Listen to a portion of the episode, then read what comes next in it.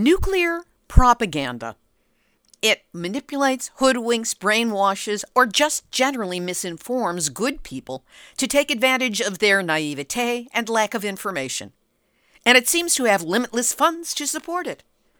So when you hear about a pro nuclear so called activist group headed by two employees of the soon to be shuttered Diablo Canyon nuclear power station, and then you learn from a veteran anti nuclear activist that in order to form the group, the ultimate pro nuclear shill, Michael Shellenberger, the Shillburger himself, was flown in to address the employees of Diablo Canyon.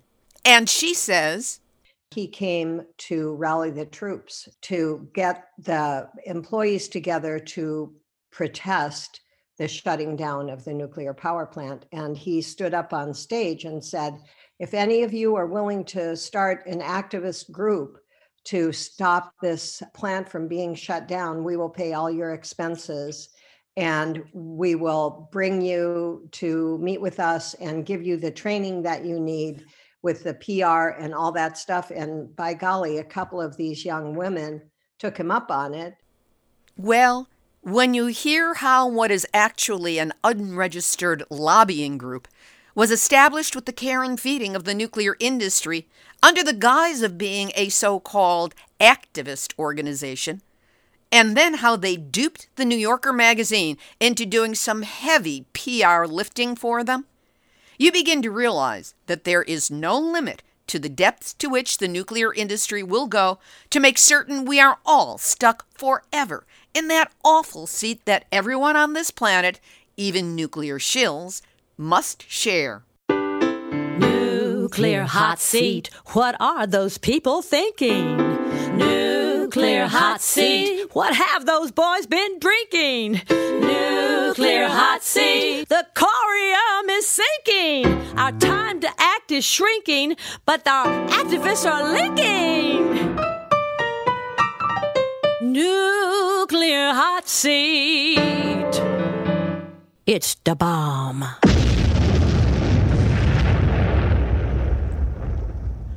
Welcome to Nuclear Hot Seat, the weekly international news magazine keeping you up to date on all things nuclear from a different perspective. My name is Libbe HaLevy. I am the producer and host, as well as a survivor of the nuclear accident at Three Mile Island from just one mile away. So I know what can happen when those nuclear so called experts get it wrong. This week, we speak with Linda Seeley, of the San Luis Obispo Mothers for Peace, who provides a rebuttal to an enormous and enormously biased article in The New Yorker that could have been written by the nuclear industry's PR factory. And then we walk through anti nuclear memory lane with filmmaker Robbie Leppzer, who has been documenting and filming and audio taping the truths, actions, and wins of this movement for more than 40 years. We hear brief snippets from several of his films and then learn how you at home can view his latest film, Power Struggle, about the successful shutdown of the Vermont Yankee nuclear reactor. Not only having a great film to watch, but also helping to support the future of Nuclear Hot Seat. We will also have nuclear news from around the world, numbnuts of the week for outstanding nuclear boneheadedness, and more honest nuclear information than we would ever hope to get out of a fiberglass golden calf. All of it coming up in just a few moments. Today is Tuesday, March 2nd, 2021, and here is this week's nuclear news from a different perspective. Last week, we shared with you outrage over a shoddily researched New Yorker magazine article on the so called Mothers for Nuclear, a nuclear lobbying group cleverly disguised as an activist group. This big, sloppy, wet kiss to the nuclear industry's unmentionables earned numbnuts of the week. But the damage potentially done by this article is far more serious than that. To find out the on the ground reaction to it by those most directly and negatively impacted by it, I spoke with Linda Seeley of San Luis Obispo Mothers for Peace. She is a nearly 50 year veteran of the fight against the Diablo Canyon nuclear reactors. We spoke with Linda Seeley on Sunday, February 28, 2021. Linda Seeley, So good of you to be able to join us here on Nuclear Hot Seat on such short notice. Thanks, Libbe. I'm so glad to be here to talk about this article in the New Yorker with you. Let's start with just a tiny bit of background. What is Mothers for Peace? How long have you been around and what have you been doing? Mothers for Peace started in 1967 in opposition to the war in Vietnam. And then in 1973, when the war was coming to a close, we turned our sights toward the construction of Diablo Canyon, the nuclear power plant that's built 11 miles outside of San Luis Obispo on a beautiful coastline. And we have been working on safety issues at that nuclear power plant for the past 48 years including looking at the 13 earthquake faults that it's built on. And Mothers for Peace has presented to the NRC, and you also have intervener status. Briefly explain what that means. What that means is whenever there's an issue of safety at Diablo Canyon, that Mothers for Peace has the opportunity to raise the issue with the Nuclear Regulatory Commission, which is a captive agency, as you know, meaning that they basically work for the industry that they're supposed to be regulating. And so we have to be the watchdog over that because the NRC itself doesn't do its job in its regulatory function. And so we, have had so many issues at Diablo Canyon from the embrittled reactor vessel of Unit 1 that is just a disaster. As I mentioned before, the earthquake faults, we've had this leak of the hydrogen in Unit 2. Unit 2 is currently offline. There are all kinds of things that happen weekly, daily at Diablo Canyon that we have to keep our eye on. So, this article comes out in the New Yorker, a 5,590 word article, which in a modern publication is unheard of in length, entitled The Activists Who Embrace Nuclear Power, which certainly does not describe you or this group. How did you learn about this article? When did you learn about this article? And what was your response once you read it? I subscribed to the New Yorker and I clicked on it when it came up. And lo and behold, there it was. I could not believe my eyes when I first saw it. And I started reading and tearing my hair out while I was reading it. I have never seen such an apologistic piece of flim flam journalism in my entire life. It was shocking. And I have always respected the New Yorker and considered it to have high editorial standards. And I don't know what happened here. I don't know how this got through. Was there any contact that was done, any outreach to Mothers for Peace?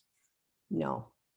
So there was no contact with the standing of record almost half a century group that no. has been opposing this and has legal standing on it. Correct. What can you tell us about this so called activist group? I always think of activists in opposition to power. This is a lobbying group. But what can you tell us about how Mothers for Nuclear got started? I was there actually the night it was created in San Luis Obispo. Michael Shellenberger, who is a shill for the nuclear industry. I call him the Shillburger. Exactly. Came to San Luis Obispo to meet with employees. It was shortly after Pacific Gas and Electric announced that they were going to shut down Diablo Canyon in 24 and 25. And he came to rally the troops, and it was in 2016 to get the employees together to protest the shutting down of the nuclear power plant. And he stood up on stage and said, if any of you are willing to start an activist group to stop this plant from being shut down, we will pay all your expenses and we will bring you to meet with us and give you the training that you need in use of media and public speaking and all that. And a couple of the young women volunteered, apparently. I didn't see that part, but I have known them ever since. We've had many encounters with them, and they are sincere in their way, but they're brainwashed. It's like the Nuclear Regulatory Commission and the people who work there. they accept nuclear power kind of the way you or I might accept a religion. They don't question the fundamental assumptions about splitting the atom, about whether or not human beings have the capability of taking care of the radiation, the radioactivity that's created when you split an atom. And it has to be contained for the next 240,000 to 1 million years into the future. And that is not part of the working equation that they use.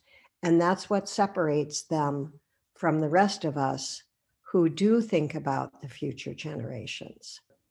Let's get to this article. Give me a couple of highlights of things that made the steam blow out of your ears. I would say where Heather Hoff describes nuclear power plants are carbon free because if they're carbon free, then they're not adding to global warming, right? Well, it's such a crock because in a nuclear power plant, yeah, it doesn't produce a lot of CO2 during its operation. What it does produce is heat, so much heat, you can't believe it.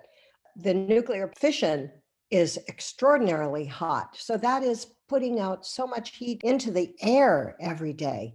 And then you've got the water that comes in, two and a half billion gallons of water every day that flows through the plant and out the other side. And when it comes out the other side, it's 20 degrees hotter than it was when it went in from the ocean.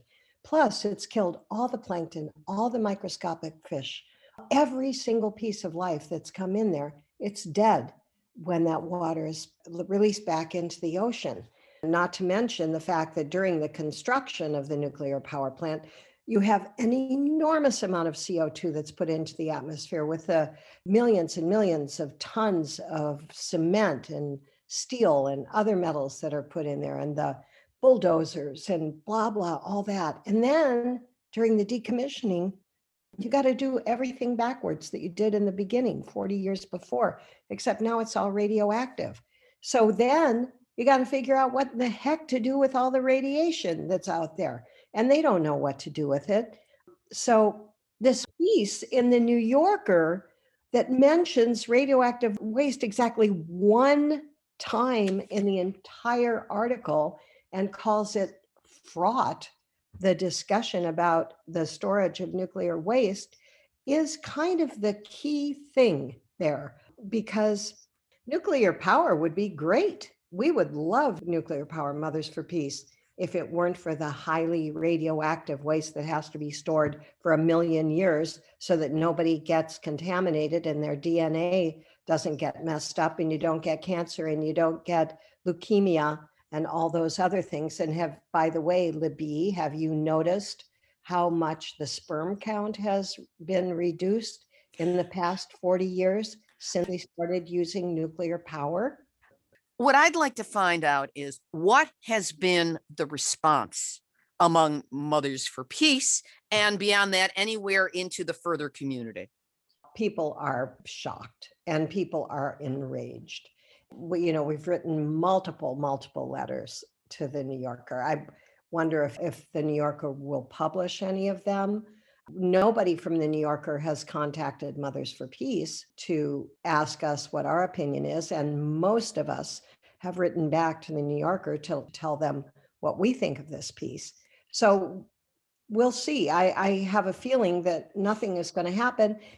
Why would they be so irresponsible? Why would they publish this piece?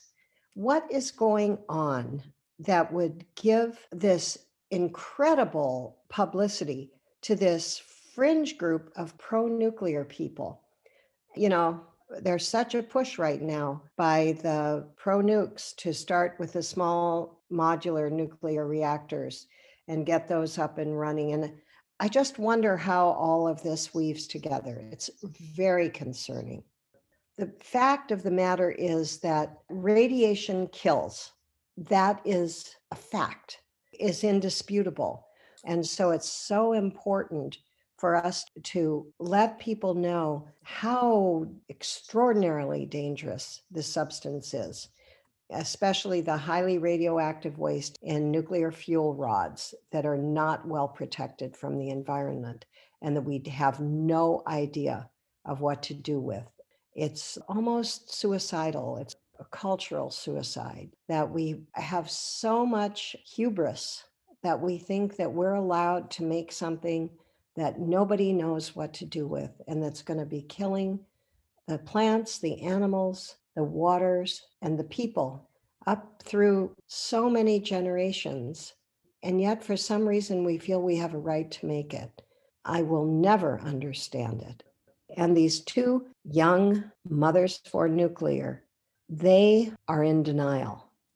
They should be able to look at this and understand what they're promoting is there to harm these children that they have. And yet, for some reason, they cannot seem to understand that. Gee, I wish they could. That was Linda Seeley of San Luis Obispo Mothers for Peace. We're not fond of plugging the opposition here, but we will link to the New Yorker article so you can read it before you write your thoughts about it to them at themail at newyorker.com and they ask that you include your postal address and daytime phone number if you wish to be considered for publication. In other news, here in the U.S., the Grand Canyon Protection Act, a bill that would make permanent the current temporary mining ban on about 1 million acres of public lands near the Grand Canyon National Park, has been introduced in both chambers and passed out of the House. The time is now to contact your senators to urge support and co sponsorship of the Grand Canyon Protection Act in the Senate. From Texas comes word that during the recent Arctic energy crisis, not only was South Texas nuclear offline for three and a half days, but the Comanche Peak nuclear power plant outside of Fort Worth was three minutes from going completely offline from an emergency shutoff. During the blackout, power was cut from pipeline compressors necessary to transport fuel to the power plants to run their safety equipment. You didn't think nuclear plants generate their own energy, did you? Even their emergency sirens are run by solar panels. And now. Nuclear hot seat, nuclear hot seat, nuclear hot seat, numbnuts of the week. The Henry Ford Museum in Dearborn, Michigan, is building a model of the 1957 Ford nuclear powered car, the Nucleon, powered by a submarine style uranium fission reactor in the rear.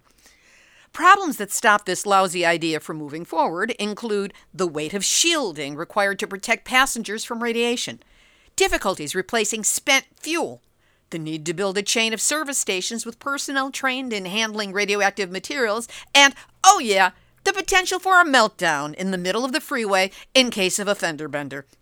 That's why Ford Motor Company and Museum, do you really need a model of this thing now?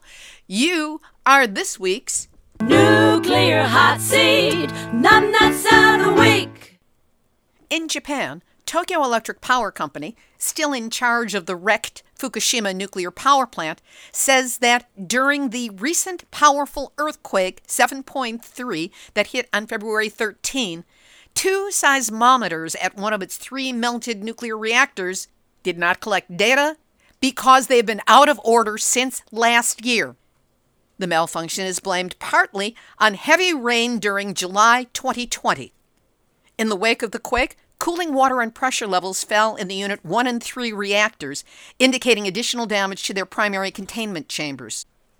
53 tanks storing radioactive wastewater were shifted from their original locations, moving from their original locations by 3 to 19 centimeters. Five sections of piping connecting the tanks shifted more than the limit recommended by the manufacturer.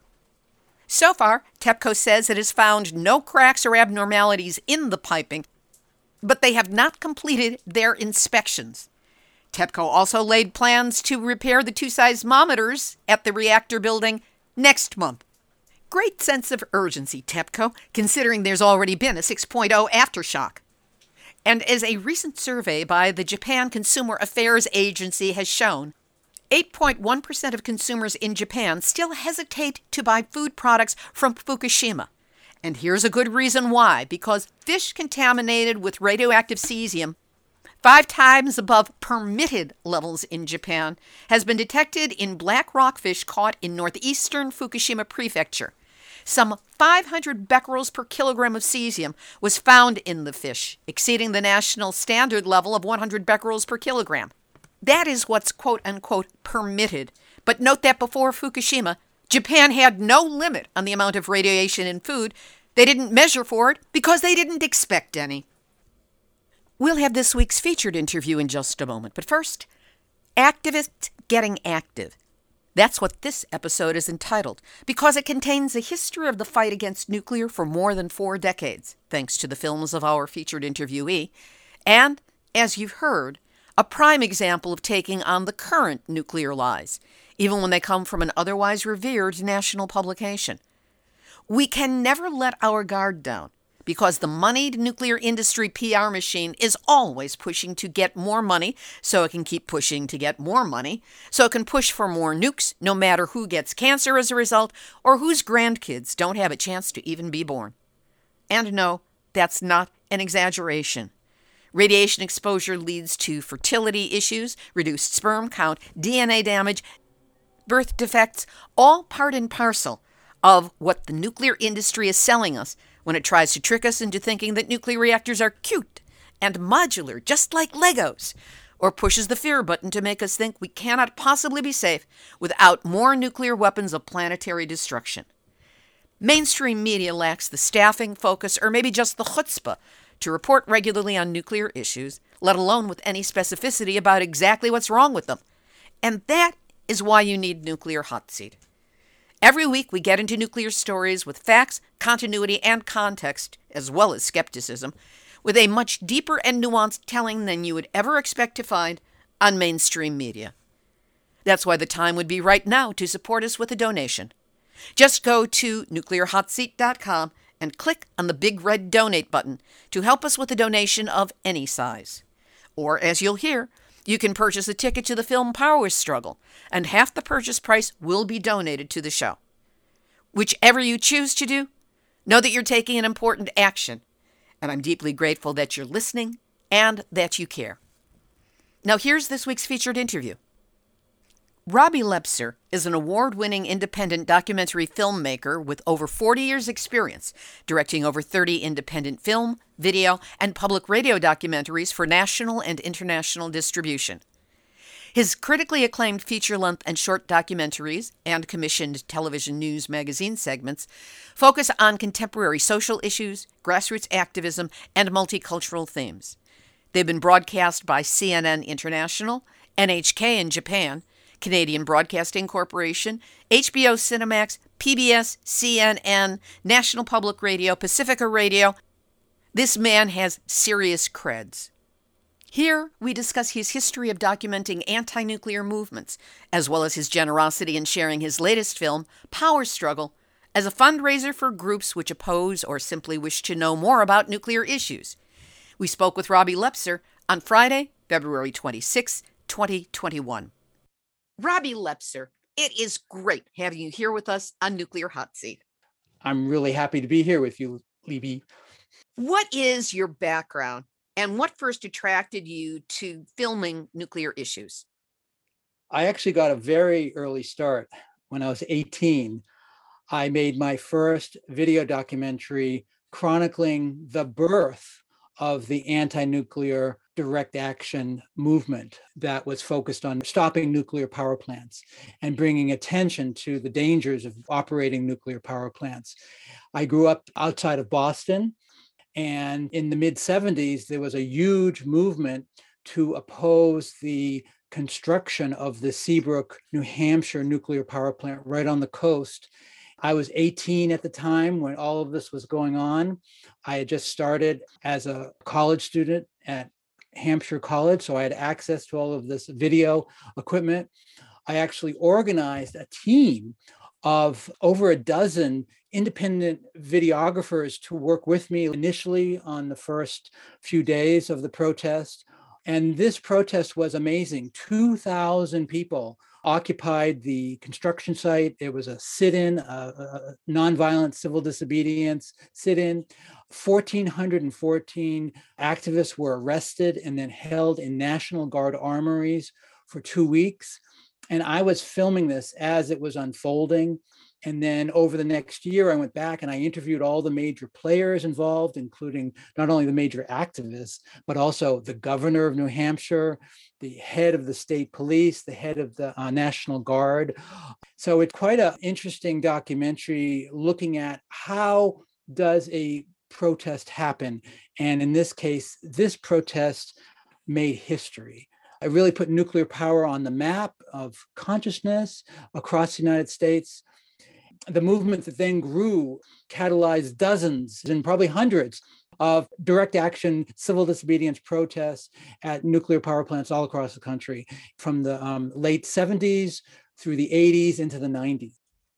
One of the great joys for me in watching this was seeing some of our senior activists when they were in their early prime. One of these is featured here in a clip from Seabrook, a very young Harvey Wasserman. Put yourself in their position. If, if you were facing 1,800 or 2,000 highly organized, uh, dedicated people committed to nonviolence and committed to the idea of getting on this site and stopping the nuclear power plant, uh, I think you'd be real confused, and you wouldn't exactly know how to proceed. And and uh, they, you would probably follow the line of least resistance, which was allowing us on the site, and uh, that's what happened. I, it, I, it the power nonviolence is just a whole other level of tactic, and uh, it's something that that is totally mind blowing. It's if we came on, if we had approached this thing with any ideas of violence or, or heavy macho sort of, uh, we would not we would not be on this site. There's no way.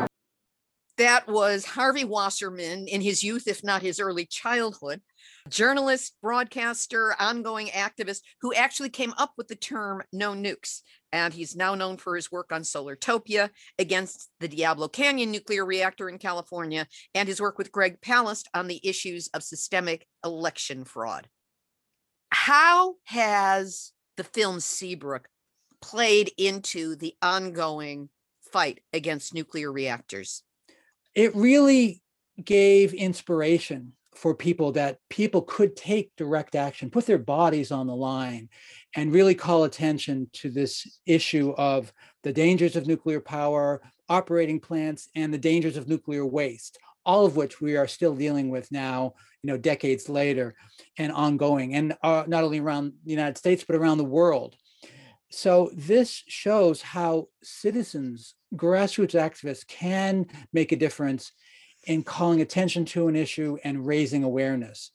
I think the history of what happened at Seabrook with the Clamshell Alliance, they started a form of organizing of nonviolence that included forming affinity groups that were small groups that people could have an intimate contact with their friends and neighbors who were part of a, of a large action. That model started at Seabrook and now has been used not only across the anti-nuclear movement but the climate justice movement occupy wall street all sorts of movements where how to organize people on a nonviolent basis and have autonomy in small groups yet be responsible to a larger collective now, two years after Seabrook 1977, in 1979, you produced the audio documentary Voices from Three Mile Island. How did you get involved with this project? Knowing so much uh, about nuclear power at that young age when I first got involved with documenting Seabrook, when the accident first happened at Three Mile Island, I was immediately tuned into it. And in fact, I was doing a, a weekly radio program called Undercurrents, a weekly two hour radio program on the UMass Amherst radio station. And so I did a number of reports investigating the cover-ups that were happening at Three Mile Island. And then nine months after the, the meltdowns happened, I had an opportunity to travel to the Three Mile Island area in central Pennsylvania with a group of activists from Western Mass and Vermont. And we did a series of interviews with people who live within a five mile radius of the plant, many of whom were evacuated during the height of the meltdown that was going on. And so there was just really gripping, intimate interviews, oral history interviews with people there. And one of the mo- more powerful interviews that I did as part of that was with a dairy farmer, Jane Lee, who collated reports from herself and other farmers in the area that showed a dramatic increase of birth defects, stillbirths, and miscarriages among the farm animals because they're outside in the environment. This kind of like citizen to citizen reporting is really important. And I was able to produce a two hour public radio special called Voices from Three Mile Island that was aired on the one year anniversary of the Three Mile Island meltdown in March of 1980. And then later that year, it was also published as a book by the same name, Voices from Three Mile Island, by the Crossing Press. You have been very generous in sharing audio clips from the Three Mile Island program with me for Nuclear Hot Seat. And I still use them as part of what I put together as my personal documentary on Three Mile Island, which will be up in a few weeks because we are coming up on that anniversary now. Let's take a moment and hear a clip from dairy farmer Jane Lee about what it's like to have to evacuate from a nuclear accident from Voices from Three Mile Island. It's like your house is on fire, and you only have so many minutes to think, and you don't know which to grab first, and you don't know what to do, and you don't know where to go, and you, if you do go, you have to go with the idea that you're never coming back. Now, it's a one hell of a horrible experience. to try to pack a car. You lose things, you're in a state of panic. The keys were stuck in the trunk of the car and I couldn't find them anywhere. Go down that road and look back and know you're never coming back. That was Farmer Jane Lee from Robbie Leppzer's audio documentary, Voices from Three Mile Island. Three Mile Island is now closed and undergoing the usual nuclear industry money grab for its decommissioning and waste storage funds. How important do you feel it is that voices from Three Mile Island still be heard in light of the fact that the discussion has changed? People need to know the truth about what happened there. A lot of it really was covered up. It was indeed a meltdown. A large amount of radioactivity was released into the environment. And people did go through the terror of having to evacuate in a panic and they were receiving all sorts of conflicting reports from the media and the government uh, about what was really going on there. So people need to know the truth about what happened at Three Mile Island. And that history, hearing those stories, hearing those voices is really important. I've made this radio documentary available free on my website. If you go to powerstrugglemovie.com and look under filmmaker, you'll see the voices from Three Mile Island there and that full two hour documentary is available. It's, of course, quite powerful for me because I was one of those people in the five mile evacuation area, mm-hmm. staying with friends accidentally in the middle of an accident. So this has always been a very powerful documentary for me. And I'm grateful that you have allowed the sharing of clips so that I can enrich the story that I tell on my anniversary program. I'm very happy to share this with you, Libbe, because I really respect and really appreciate the work that you have done over these last 10 years reporting on all issues nuclear. Because I would say that we, you, you and I, as, as media producers, but also with all of the activists who've been working on nuclear issues for decades, we're actually part of a unique group of people who are cursed with knowing too much about this subject and yet we are dedicated to continually bringing information about the dangers of nuclear power to the public because it's just not on most people's radar screens. And so this is our challenge, our mission to help educate people about this issue that really needs to be dealt with and it's not being dealt with in the ways that it that it needs to. Thank you for that and yeah, it's like a train wreck that I can't look away from because it keeps wrecking and wrecking and wrecking. You have continued with this stream of documenting nuclear activism, fighting back. with a documentary about the 1 million people march for nuclear disarmament, which took place in New York on June 12, 1982. How accurate is that number, 1 million? Well, in fact, I did hear from one of the organizers of the march themselves. This is years later. And she told me that the police, the New York City police, told her that the actual number was actually 1.2 million or higher. And they said, don't quote us, we'll deny it. There was over a million people there. it astonishes me that that many people could be moved on a nuclear issue. And you documented this. You're part of our history stream here. You documented this with a short film called Choose Life. Tell us about that film. It's a short film, but it has a cast of a million people. That was an incredible day when people of all walks of life, all ages, all races, from different parts of the planet Earth, not only from New York, but from around the country, around the world, because the United Nations was meeting on this issue of, of nuclear disarmament. And it was at the peak of the organizing that had been going on for a nuclear freeze. And so people came out. I was just there with my camera and camera crew, and we would just film interviews with people. Why are you here? And people had the most eloquent statements about, I'm here to live. I'm here because I want the planet to survive. I want humanity to survive. We had this incredible moment early on in our filming we started filming, and all of a sudden I hear Amazing Grace being played on the saxophone, and it's Paul Winter. And so we're filming Paul Winter playing Amazing Grace as he walks past the United Nations. It was just an amazing day. There was people from Japan there, people from Hiroshima, people from all walks of life. People came together as one collective humanity to say we are one human race here and we've got to get it together people to survive. One wonders where those days went and how we can bring them back. And I think part of it is by understanding our history and watching it unfold, which one can do with your films, and also seeing what we can do to move this forward. Now, this brings us to the current film that we are talking about, which is Power Struggle. This is your latest film, and it's about the successful fight to close down Vermont Yankee. How did you get started on this film, and how did it evolve for you? I live in Western Massachusetts, right near 18 miles, in fact, from the Vermont Yankee nuclear power plant, which is actually it's in southern Vermont, but it's right on the Connecticut River, right near the border of Massachusetts and New Hampshire.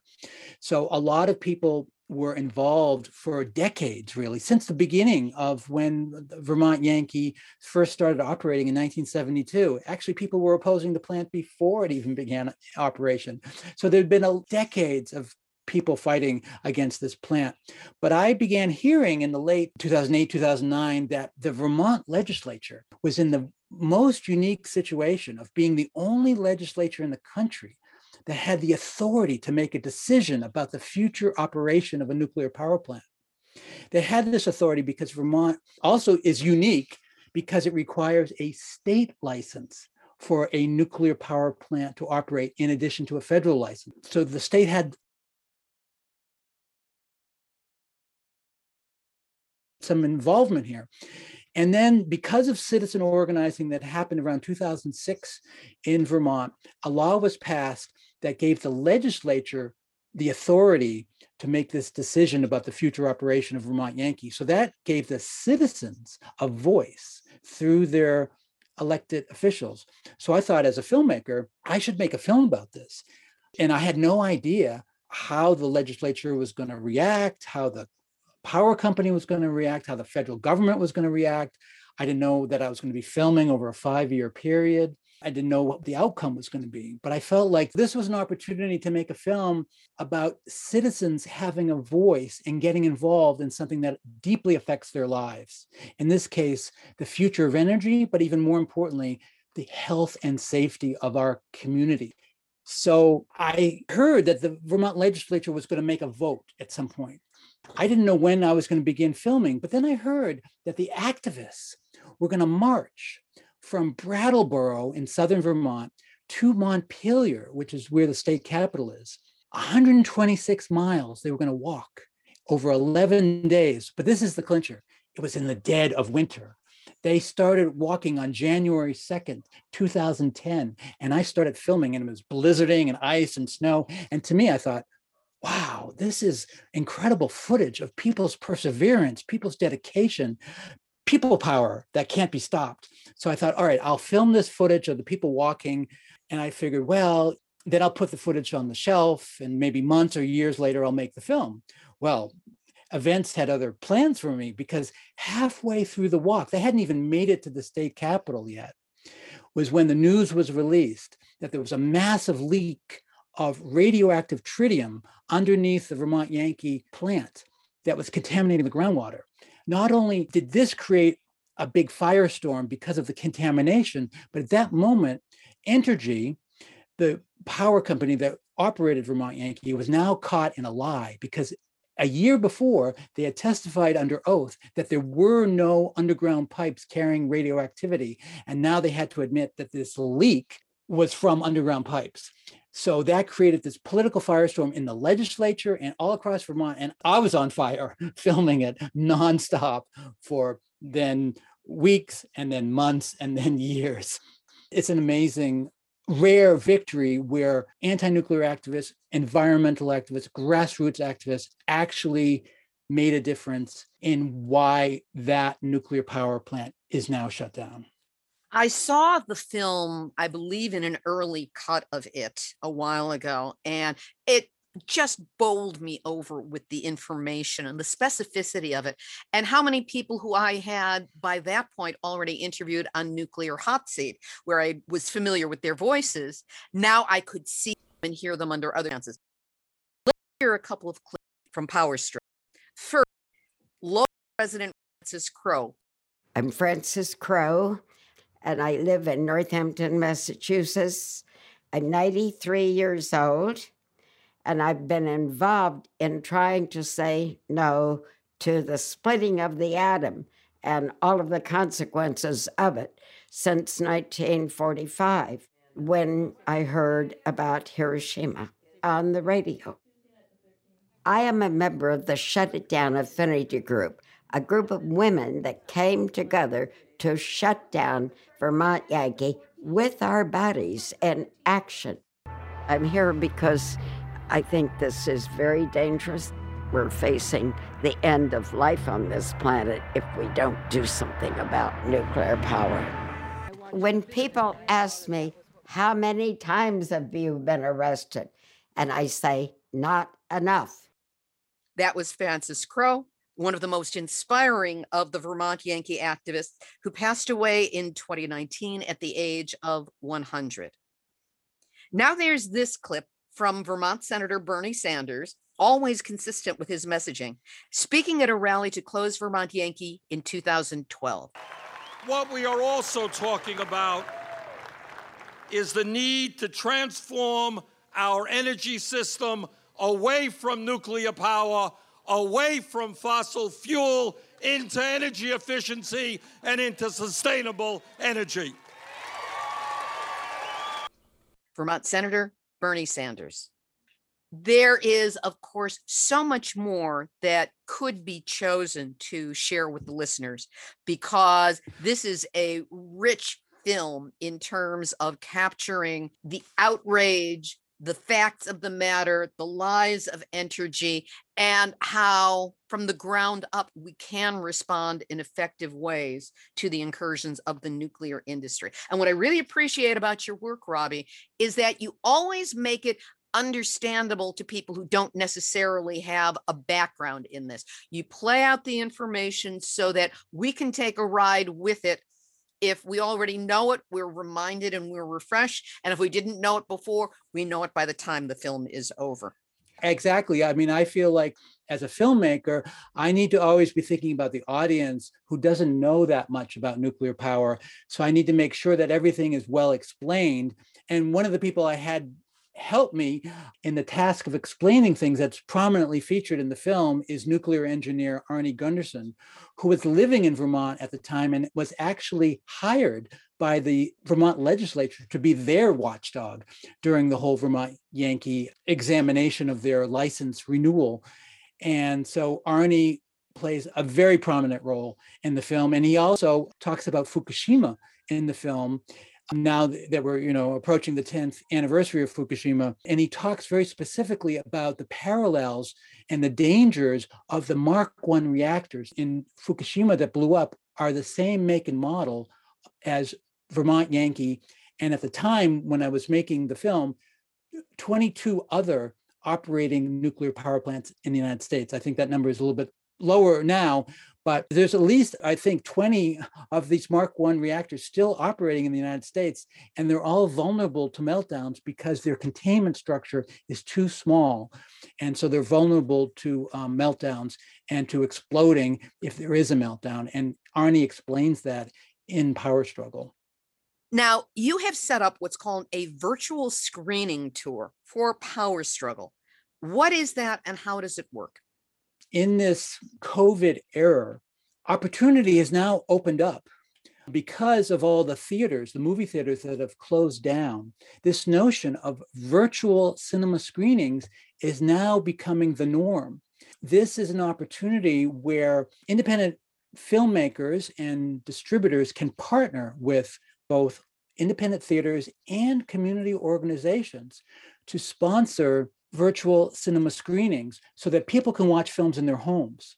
People are now used to that with their local art house or independent theater. Well, the same can be true for independent documentaries and independent documentary filmmakers working with groups that are concerned about particular issues. So in this case, we're offering Power Struggle as a opportunity for both local groups to have an educational outreach but also a fundraiser for their group so we split the costs and they do the promotion. The local groups promote it through their normal online emails, newsletters, social media posts. And the platform is already set up for them to tap into. So all that is explained on the website for Power Struggle, again, which is called powerstrugglemovie.com. And if you go to the tab marked screenings, it's all explained there. And I'm hoping that local community groups, anti-nuclear groups, but also other environmental groups will consider co-hosting a virtual screening because this is the way that you can actually reach more people, but also support your organization. One of the organizations that you are going to be supporting with this is Nuclear Hot Seat. And we will have a link up on the website under this episode, number 506, so that people mm-hmm. can click on that, read what the material is and make their own determination. But if you want to watch the movie through Nuclear Hot Seat, that's really going to be a boost and it's going to help us keep going into the future. And I'm really happy that Power Struggle can help support Nuclear Hot Seat because this is a way that, in terms of being media activists, we can support each other. And it's also a way, again, to increase the awareness because this is why we're doing this. Libbe, is to help build consciousness. And so a film like Power Struggle with these stories, inspiring stories of activists putting their bodies on the line and making a difference, actually winning. I mean, you know how rare a grassroots victory is for any issue, and it's particularly in the nuclear realm. We need to savor these stories and because we need to be inspired for the ongoing fights ahead. And particularly i know you know the, the, big battles that are going on now to stop the nuclear waste dumps particularly in new mexico and texas as well as of course in, in, in nevada yucca mountain. I'm hoping that a film like power struggle can help those struggles and inspire people because it's a long haul commitment to be part of this movement. And yet we're called to this because the stakes are that high. I mean, the nuclear waste is going to be with us for 250,000 years. And that point is made very clear in Power Struggle. And so we need to put this issue on people's radar screens. Robbie, you've been instrumental through your films and the audio documentary on Three Mile Island in giving us a history that we can follow looking to the future, what's next? You've got so many to choose from. What's your next film going to be about? And where are you in the planning stages?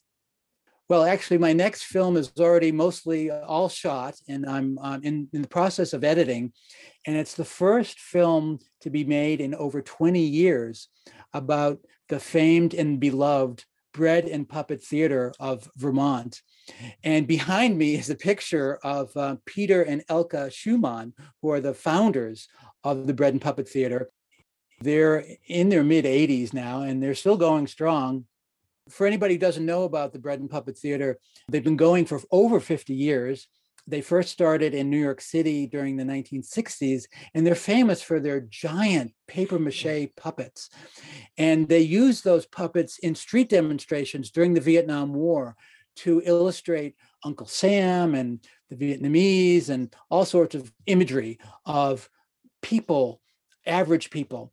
And then in 1970, they moved to Vermont and they've been in Vermont ever since and they have a farm in northern Vermont where they have their um, theater performances outside in this natural amphitheater in, in the fields, beautiful rolling farm fields.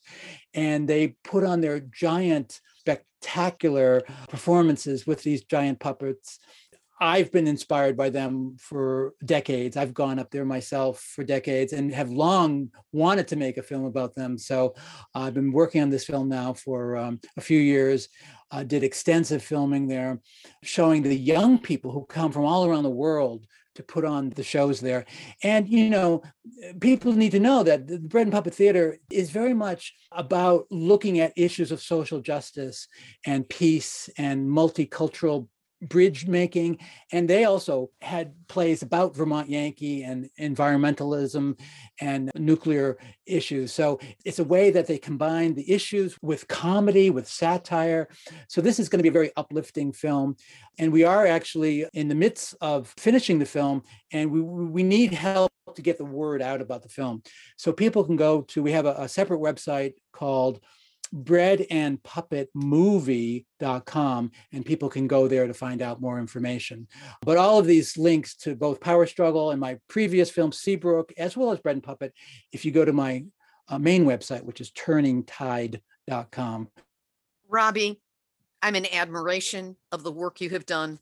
I am a fan. I am heartened by seeing all of those activists across all of those decades so that I realize that I'm not alone. And in truth, anybody who tags in on this issue, you are not alone and you're part of an ongoing tradition. You have documented that. You have given us pictures. You have given us sound. You have given us support and really the kind of spiritual food that is needed to help us keep going into the future. Well, thank you, Libbe. And I just want to say that, you know, I've really dedicated my film career of making documentaries to chronicling people who stick their necks out to take risks for, for social change. And I feel honored to be the chronicler of these amazing activists who've inspired me throughout my entire life. Four decades, I've been chronicling grassroots social change activism. And so I make films about people who inspire me with the hope that they will inspire others. And so I guess I'm doing something right if they're inspiring you. You are, you have, you will continue to, and we will keep being in touch. For now, thank you, Robbie Leppzer, for all of your work and for being my guest this week on Nuclear Hot Seat. Thank you so much, Libbe. Filmmaker Robbie Leppzer. You can read about Robbie and his amazing catalog of films on his website, turningtide.com. We will have that and several other URLs up on the website, nuclearhotseat.com, under this episode, number 506, so that you can explore to your heart's content. And this is a reminder that you can see Power Struggle and help support Nuclear Hot Seat in keeping going by going to our website, again, episode 506, and look for a Power Struggle link. Robbie has very graciously agreed to split the ticket price with Nuclear Hot Seat so that you will be seeing the show and you will be supporting the future of Nuclear Hot Seat. Not a bad twofer. Again, episode number 506, March 2, 2021, at nuclearhotseat.com. We'll have all the information. Activist, activist, shout out, shout out, shout out. There's a terrific short video celebrating the passage into law of the Treaty to Prohibit Nuclear Weapons. It's a montage of more than 70 demonstrations and public events that took place on January 22, 2021, the day the treaty took on force of law. We have it posted under this episode at nuclearhotseat.com, and our thanks to Felice and Jack Cohen Joppa of the Nuclear Resister for sending it to us. We need to celebrate our wins every chance we get, so enjoy watching it. I know I did. And a reminder that next week is the annual Nuclear Hot Seat Voices from Japan episode to mark the 10th anniversary of the start of the Fukushima nuclear disaster. We will have exclusive on the ground stories and interviews from Fukushima Prefecture, translated from the Japanese by special nuclear hot seat producer Beverly Findlay Kaneko. Fresh information direct from the source. And I look forward to you joining us and learning the truth about what's happening in Fukushima. This has been Nuclear Hot Seat for Tuesday, March 2nd, 2021.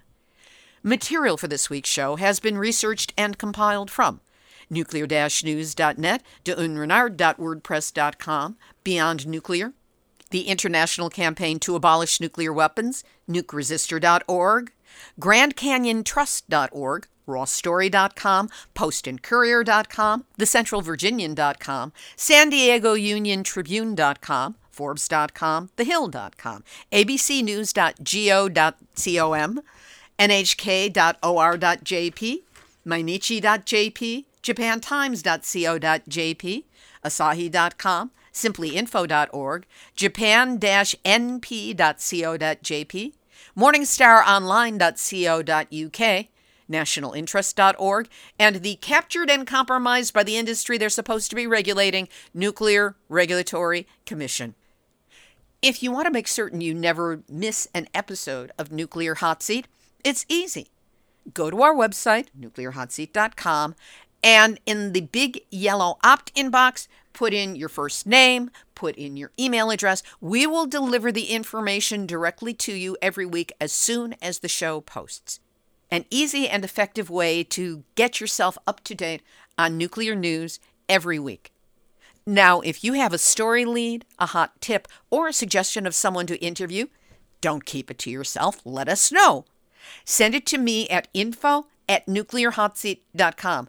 Truly, an email is better than trying to get it to me on Facebook.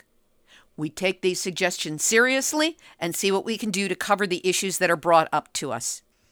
And don't forget, if you appreciate weekly verifiable news updates about nuclear issues around the world, take a moment and go to nuclearhotseat.com and look for that big red button. Click on it, follow the prompts, help us in any way you can, and know that we really appreciate your support.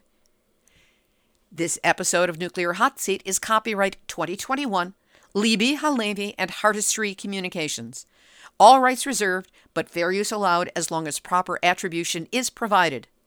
And our thanks again to Robbie Leppzer of Turning Tide Films for permission to use those excerpts from his films. This is Libbe HaLevy of Heartistry Communications, the heart of the art of communicating, reminding you that a movement consists of people moving in a consistent direction in order to create an agreed upon change. So if you've just listened to this show, congratulations! You're part of the movement. Now go take an action. That's it. That is your nuclear wake up call. So don't go back to sleep because we are all in the nuclear hot seat. Nuclear hot seat. What are those people thinking?